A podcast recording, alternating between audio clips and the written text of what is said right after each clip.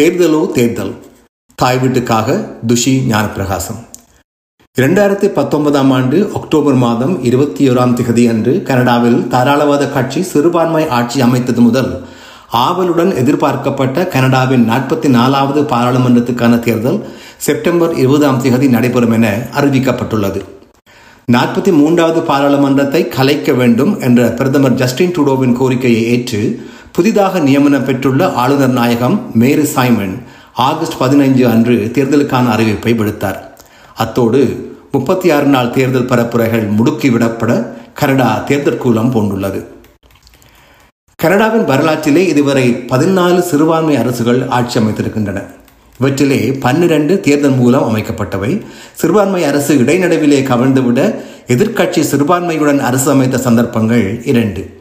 இந்த பதினாலிலே நாலு அரசுகளை விட மற்றவை அனைத்துமே ரெண்டு ஆண்டுகள் கூட தாக்குப்பிடிக்க முடியவில்லை என்பதே டூடோவின் அரசும் இரண்டு ஆண்டுகளுக்குள் கலைக்கப்படும் என எதிர்பார்ப்பதற்கு காரணமாய் அமைந்தது. எனினும் யாரும் எதிர்பாராகாதது கொரோனா பெருந்தொற்று. இந்த பேரிடர் காலத்தில் தேர்தல் ஒன்றை வலிந்து வேண்ட எதிர்க்கட்சிகள் எவையும் துணியவில்லை. புதிய ஜனநாயக கட்சியோ ஒருபடி மேலே போய் தேர்தலை தவிர்ப்பதற்காக அரசின் பேரிடர் நிவாரண திட்டங்களுக்கு பொருளாதார மீட்சி திட்டங்களுக்கும் தாம் ஆதரவு வழங்குவதாக வெளிப்படையாகவே அறிவித்திருந்தது. டூடோ அரசு நூற்றி ஐம்பத்தைந்து இருக்கைகளுடன் பலமான சிறுபான்மை அரசாக இருந்ததால் புதிய ஜனநாயக கட்சியின் இருபத்தி நாலு அங்கத்தவர்களும் ஆதரித்தால் அரசு தனக்கு தேவையான பெரும்பான்மையை பெற்றுக்கொள்ள முடியும். இதனால் பேரிடர் காலத்தில் எதிர்க்கட்சிகள் அரசின் காலை வார தயங்கும் நிலையில் ஒரு தேர்தலை தானே முன்வந்து கோர ட்ரூடோ துணிவாரா என்ற கேள்வி இருந்தது. இருப்பினும் கொரோனாவின் மூன்றாவது அலை சற்றே தழுந்துள்ள நிலையிலும் தடுப்பூசி கொள்வனவிலும் விநியோகத்திலும் கனடா உலக அளவில் முன்னிலையில் இருப்பதால் அரசு மக்களின் நல்லெண்ணத்தை சம்பாதித்துள்ள நிலையிலும் அரசு வழங்கிய இடர்கால நிவாரணங்களால் மக்கள் ஓரளவு திருப்தி அடைந்துள்ள நிலையிலும் ட்ரூடோ அரசின் வி அறக்குடை நிறுவனம் தொடர்பான சர்ச்சை சற்று ஒய்ந்துள்ள நிலையிலும் தனக்கு சாதகமான இந்த சூழலை வாக்குகளாக மாற்ற ட்ரூடோ முற்படுவார் என்று பெரிதும் எதிர்பார்க்கப்பட்டது. அவரும் ஏமாற்றவில்லை. தேர்தல் அறிக்கைகள் வெளியானவுடன் பேரிடர் காலத்தில் ட்ரூடோ தனது ஆட்சியின் பலத்தை அதிகரிப்பதற்காக மக்களையும் அசௌகரியப்படுத்தி மக்களின் பணத்தையும் விரயம் செய்கிறார் என எதிர்க்கட்சிகள் பொய்க்கோபம் காட்டினாலும் அவையும் தேர்தலை எதிர்பார்த்தே காத்திருந்தன என்பது அவற்றின் அண்மைக்கால பரப்புரை செயற்பாடுகளிலிருந்து தெளிவாக தெரிகிறது. கனடாவின் அரசியல் சாசனப்படி தேர்தலுக்கான பரப்புரைக்காக முப்பத்தாறு முதல் ஐம்பது நாட்கள் வரை தேர்தலை கோரும் அரசு ஒதுக்க வேண்டும். ட்ரூடோ மிக குறைந்த முப்பத்தி ஆறு நாட்களை ஒதுக்கியிருக்கிறார். இது எதிர்க்கட்சிகள் தங்கள் செயற்பாடுகளை ஒருங்கிணைக்க அவகாசம் கொடுக்காமல் எதிர்க்கட்சிகள் தங்களுக்கு சாதகமான சூழலுக்காக காத்திருந்து அரசை கவிழ்க்க சந்தர்ப்பம் கொடுக்காமல் தனது எதிர்காலத்தை தீர்மானிக்க அவரே எடுத்த முயற்சி. பேரிடரிலிருந்து முழுமையாக மீள்வதற்கும் அது ஏற்படுத்திய பாரிய பொருளாதார தாக்கத்தை சீரமைப்பதற்கும் அரசு மிக முக்கியமான முடிவுகளை எதிர்வரும் நாட்களிலே எடுக்க வேண்டியிருக்கிறது. அந்த முடிவுகளை தம் சார்பாக யார் எடுக்க வேண்டும் என தீர்மானிக்க மக்களுக்கு ஒரு சந்தர்ப்பம் வழங்கப்படுவதே முறை என்பது ட்ரூடோவின் வாதம். இந்த வாதத்தை மக்கள் ஏற்றுக்கொண்டு அவர் விரும்பும் பெரும்பான்மையை வழங்குகிறார்களா? அல்லது ட்ரூடோவின் இந்த நகர்வை அதிகார பறிப்பு என கருதி நிராகரிக்கிறார்களா என்பது தேர்தல் அன்று தெரியவரும். தாராளவாத கட்சியின் தலைவராக தனது மூன்றாவது தேர்தலை எதிர்கொள்ளும் ட்ரூடோவை எதிர்த்து முக்கிய எதிர்க்கட்சியான பழமைவாத கட்சியின் தலைவர் எரின் ஓட்டூல் கட்சித் தலைவராக தனது முதலாவது தேர்தலை எதிர்கொள்கிறார். இரண்டாயிரத்தி இருபது ஆகஸ்ட் மாதத்திலேயே ஓட்டூர் தலைவராக தெரிவு செய்யப்பட்டிருந்தாலும் மக்களின் கவனமெல்லாம் கொரோனாவின் பக்கம் இருந்ததால் அவர் பரவலாக மக்களால் அறியப்படவில்லை என்றும் அது அவரது பரப்புரைக்கு பாதகமாகவே அமையும் என்றும் கருதப்படுகிறது. வலதுசாரி கட்சியின் தலைவராயிருந்தாலும் ஓட்டூலின் அரசியல் மையநிலை அண்டியது. காலநிலை மாற்றம் பற்றியும் அதற்கான தீர்வாக காபன் வரி அறவிடப்படுவது பற்றியும் கருக்கலைப்புக்கான பெண்களின் உரிமை பற்றியும் அவர் கூறும் கருத்துக்கள் முற்போக்கானவை. இருந்தபோதும் தனது கட்சியிலுள்ள தீவிர வலதுசாரிகளை இவர் எவ்விதம் கையாளப் போகிறார் என்பது கேள்விக்குரியே இவ்வாண்டு மார்ச் மாதம் இடம்பெற்ற கட்சியின் கொள்கை மாநாட்டில் காலநிலை மாற்றத்தை மறுக்கும் தனது கட்சியின் அங்கத்தவர்களை அவரால் வெற்றி கொள்ள முடியவில்லை. அவர்களுடன் சமரசம் செய்து கொண்டு காலநிலை மாற்றம் உண்மையானது என ஏற்றுக்கொள்கிறோம் என்று மட்டுமே கட்சியின் கொள்கை பிரகடனத்தில் இணைக்க எடுக்கப்பட்ட முயற்சி தோல்வியில் முடிந்தது.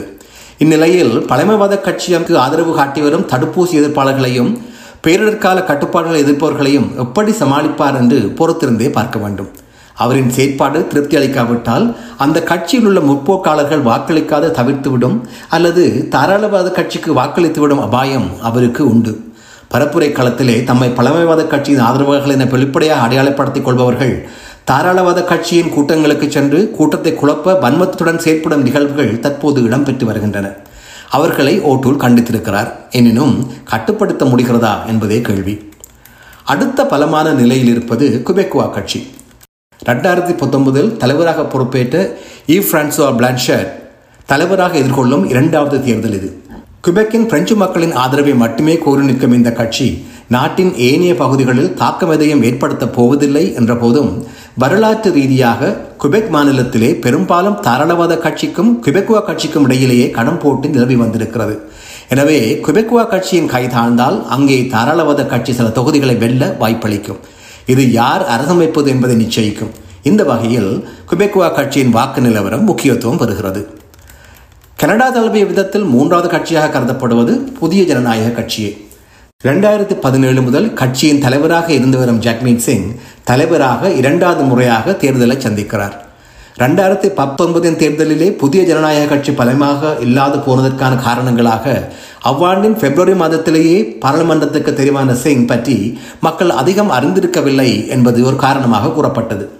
சீக்கியரான அவரது புறத்தோற்றம் குறித்த காழ்ப்புணர்வும் ஒரு காரணமாக அமைந்தது என்பதையும் மறுக்க முடியாது. ஆனால் ரெண்டாயிரத்தி பத்தொன்பது முதல் சிங் எடுத்த அரசியல் நிலைப்பாடுகளும் ஊடகங்களை அவர் கையாண்ட விதமும் அவரை மக்களிடையே ஒரு மதிப்புக்குரிய தலைவராக உருவாக்கியிருக்கிறது. எனவே ரெண்டாயிரத்தி பத்தொன்பதை விட ரெண்டாயிரத்தி இருபத்தி ஒன்றிலே புதிய ஜனநாயக கட்சி பலமாக இருக்கும் என எதிர்பார்க்கப்படுகிறது. இது ட்ரூடோவிற்கு தலையடியே. ஏனெனில் இடதுசாரி கட்சியான புதிய ஜனநாயக கட்சி ஆதரவாளர்கள் அக்கட்சிக்கு வாக்களிக்காத போது தமது இரண்டாவது தெரிவாக தாராளவாத கட்சியே தெரிவு செய்து வந்திருக்கிறார்கள்.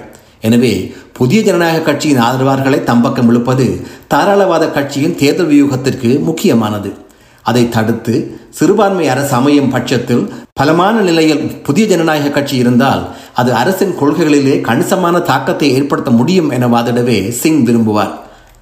ஐந்தாவது கட்சியான பசுமை கட்சியின் தலைவி அனாமி போல் இரண்டாயிரத்தி இருபதிலே தலைவராக தேர்ந்தெடுக்கப்பட்டு இவ்வாண்டு அவரின் தலைமைக்கு கட்சிக்குள்ளேயே எழுந்த சவாலை பெரும் பெரியத்தனத்தோடு வெற்றி கொண்டு அதன் மூலம் பிளவுபட்ட கட்சியினை முதன் முதலாக தேர்தலுக்கு அழைத்துச் செல்கிறார். இந்த தேர்தலிலே போலோ பசுமை கட்சியோ பாரிய தாக்கம் எதையும் ஏற்படுத்தப் போவதில்லை. இந்த தேர்தலிலும் தமிழர்களின் பங்களிப்பு கணிசமாக இருக்கப் போகிறது. இதுவரை ஏழு தமிழ் வேட்பாளர்கள் பிரதான கட்சிகள் சார்பாக போட்டியிடுவதாக அறிவிக்கப்பட்டுள்ளது. தாராளவாத கட்சி சார்பாக Gary Anandasangaree Scarborough Rouge Park தொகுதியில் மூன்றாவது முறையாக போட்டியிடுகிறார். கடந்த இரண்டு தேர்தல்களிலும் மிகப்பெரிய வெற்றியீட்டிய அவர் இம்முறையும் வெல்வார் என்றே எதிர்பார்க்கப்படுகிறது. தாராளவாத கட்சி சார்பாக போட்டியிடும் இன்னொரு தமிழர் பொதுச்சேவைகள் மற்றும் கொள்வனவுகள் அமைச்சர் அனிதா ஆனந்த். கடந்த தேர்தலிலே ஓக்வில் தொகுதியில் தனது முதற் தேர்தலில் வெற்றி பெற்ற இவர் மீண்டும் வெல்வதற்கான சாத்தியங்களே அதிகம். இத்தொகுதி பெரும்பாலும் தாராளவாத கட்சியின் வசமே இருந்து வந்திருக்கிறது. எனினும் பழமைவாத கட்சியினரும் இத்தொகுதியில் பலமாக உள்ளனர். தாராளவாத கட்சி சார்பாக போட்டியிடும் மூன்றாவது தமிழர் சஸ்கட்டூன் மேற்கு தொகுதியில் போட்டியிடும் அல்போன்ஸ் ராஜ்குமார். இந்த தொகுதி பொதுவாக தாராளவாத கட்சிக்கு சார்பான தொகுதி அல்ல. இங்கே வளமையாக புதிய ஜனநாயக கட்சிக்கும் பழமைவாத கட்சிக்கும் இடையிலேயே பலமான போட்டி நிலவும். இம்முறையும் தாராளவாத கட்சி இந்த தொகுதியை கைப்பற்ற வாய்ப்பு அதிகமில்லை. பழமைவாத கட்சி சார்பில் சஜந்த் மோகனகாந்தன் யோக் தெற்கு வெஸ்டர்ன் தொகுதியிலும் மல்கம் பொன்னையன் ஸ்காப்ரோ மத்தி தொகுதியிலும் போட்டியிடுகின்றனர். இவை இரண்டுமே தற்போது தாராளவாத கட்சியின் வசமுள்ள தொகுதிகள். எனினும் ரெண்டாயிரத்தி பதினொன்றிலே நிலவிய தாராளவாத கட்சிக்கு எதிரான அலையிலே ஸ்காப்ரோ மத்தி பழமைவாத கட்சியின் கைக்கும் யோக் தெற்கு வெஸ்டர்ன் புதிய ஜனநாயக கட்சியின் கைக்கும் மாறியிருந்தன. அப்படி ஒரு மாற்றத்தை ரெண்டாயிரத்தி இருபத்தி ஒன்றிலும் நிகழ்த்த முடியுமா என்பது கேள்விக்குரிய எனினும் முடியாத காரியம் அல்ல. கிபெக்குவா கட்சி சார்பாக ரோஸ்மான் லா பெட்டிட் பேட்ரி தொகுதியில் போட்டியிடும் ஷோபிகா வைத்தியநாத சர்மா கிபெக்குவா கட்சி சார்பாகவும் குபெக் மாநிலத்திலும் போட்டியிடும் முதல் தமிழர் என்ற வரலாற்றை படைத்திருக்கிறார். இந்த தொகுதி தற்போது புதிய ஜனநாயக கட்சியின் வசம் இருந்தாலும் கடந்த காலங்களிலே குபெக்குவா கட்சி பலமுடன் விளங்கிய தொகுதியாக இருந்திருக்கிறது. எனவே ஷோபிகா இங்கே வெற்றி பெற வாய்ப்பு இருக்கிறது. புதிய ஜனநாயக கட்சி சார்பாக வான்கூவர் கிராண்ட்வில் தொகுதியில் போட்டியிடும் அஞ்சலி அப்பாத்துரை இதுவரை அறிவிக்கப்பட்டுள்ள ஏழாவது தமிழர். இரண்டாயிரத்தி பதினைந்தில் ஏற்படுத்தப்பட்ட இந்த தொகுதியை முதன் முதலாக தாராளவாத கட்சிக்காக ஜோடி ரெய்போ வில்சன் வென்றெடுத்தார். பின்னர் அவர் கட்சியிலிருந்து விலகி சுயேட்சையாக போட்டியிட்டு இரண்டாயிரத்தி பத்தொன்பதில் மீண்டும் வென்றார். இரண்டாயிரத்தி இருபத்தொன்றிலே அவர் போட்டியிடப் போவதில்லை என அறிவித்துள்ள நிலையில் புதிய ஜனநாயக கட்சி பாரம்பரியமாக பலத்துடன் விளங்கி வரும் பிரிட்டிஷ் கொலம்பியா மாநிலத்தில் உள்ள இந்த தொகுதியை வெல்வதற்கு அஞ்சலிக்கு வாய்ப்புண்டு. எனினும் அதற்கு அவர் தாராளவாத கட்சியினருடன் பலமாக போட்டியிட வேண்டியிருக்கும். தேர்தல் முடிவு எப்படி இருக்கும் என்பது பற்றிய கருத்து கணிப்புகள் தேர்தல் அறிவிக்கப்போட்ட போது தாராளவாத கட்சிக்கு சார்பாகவே இருந்தன. நாடு தழுவிய மொத்த வாக்குகளின் அடிப்படையிலும் வெல்லக்கூடிய தொகுதிகளின் கணிப்பிலும் தாராளவாத கட்சியே முன்னிலையில் இருந்தது? தாராளவாத கட்சி பெரும்பான்மை அரசமைக்க கணிசமான வாய்ப்பு இருப்பதையே கருத்து கணிப்புகள் காட்டின. எனினும் தேர்தல் அறிவிக்கப்பட்டது முதல் இந்த கட்டுரை எழுதப்படுவது வரையுள்ள இடைவெளியில் பழமைவாத கட்சியும் புதிய ஜனநாயக கட்சியும் ஆதரவில் முன்னேறி வர தாராளவாத கட்சி பின்தங்கி வருவதாகவே கருத்து கணிப்புகள் காட்டுகின்றன. தற்போதுள்ள நிலவரப்படி தாராளவாத கட்சி தற்போதுள்ள இருக்கைகளிலும் குறைவான தொகுதிகளை பெற்று சிறுபான்மை அரசு வைப்பதற்கான வாய்ப்பே அதிகம் என்பதோடு மொத்த வாக்குகளும் பழமைவாத கட்சிக்கு அதிகம் கிடைக்கப் போகிறது என கருத்து கணிப்புகள் கூறுகின்றன. ரெண்டாயிரத்தி பத்தொன்பது போலவே பழமைவாத கட்சி மொத்த வாக்குகளை அதிகமாக தனதாக்கி கொண்டாலும் இருக்கைகளில் இரண்டாவது இடத்தை அடையப் போகிறது என்றே எதிர்வு கூறப்படுகிறது. புதிய ஜனநாயக கட்சி ரெண்டாயிரத்தி பத்தொன்பதை விட அதிக இருக்கைகளை வெல்லும் என்றும் எதிர்ப்பு கூறப்படுகிறது. எனினும் கருத்து கணிப்புகள் எதை சொன்னாலும் மக்கள் என்ன சொல்வார்கள் என தேர்தல் வரை பொறுத்திருந்தே பார்க்க வேண்டும். ரெண்டாயிரத்தி பதினைந்திலே ஹாப்பர் தலைமையிலான பழமைவாத அரசு பெரும்பான்மை அரசமைக்குமா சிறுபான்மை அரசமைக்குமா என கருத்து கணிப்பு பண்டித மணிகள் பட்டிமன்றம் நடத்தி கொண்டிருக்க மக்கள் ட்ரூடோவின் தாராளவாத கட்சிக்கு பெரும்பான்மை அரசை வழங்கியதும் இரண்டாயிரத்தி பத்தொன்பதிலே தாராளவாத கட்சிக்கு இருக்கைகள் குறைந்தாலும் ஒரு சில இருக்கைகளின் வித்தியாசத்தில் பெரும்பான்மை அரசமைக்க அதிக வாய்ப்புள்ளது என எதிர்வு கூறப்பட்ட நிலையில் மக்கள் சிறுபான்மை அரசுக்கு வாக்களித்ததும் வரலாறு. இன்னும் ஒரு வரலாறும் கவனிக்கத்தக்கது. ஆயிரத்தி தொள்ளாயிரத்தி அறுபத்தி எட்டிலே பெரும்பான்மை அரசமைத்த பியேட்ரூடோ ஆயிரத்தி தொள்ளாயிரத்தி எழுபத்தி ரெண்டிலே சிறுபான்மை அரசமைத்ததும் மீண்டும் இரண்டு வருடங்களுக்குள் ஆயிரத்தி தொள்ளாயிரத்தி எழுபத்தி நாலிலே இடம்பெற்ற தேர்தலிலே மறுபடி பெரும்பான்மை அரசமைத்ததும் வரலாறு. மகன் ஜஸ்டினின் வரலாறு தந்தை பேரன் வரலாற்றை ஒத்திருக்குமா? அல்லது மக்கள் முடிவை மாற்றி எழுதப் போகிறார்களா என்பது செப்டம்பர் இருபதாம் திகதி தெரிய வரும் எது எப்படி இருப்பினும் ஒன்று மட்டும் நிச்சயம். தாராளவாத கட்சியோ அல்லது பழமைவாத கட்சியோ மீண்டும் சிறுபான்மை அரசமைத்தால் அடுத்த இரண்டு வருடங்களில் மக்கள் இன்னும் ஒரு தேர்தலை எதிர்பார்க்கலாம்.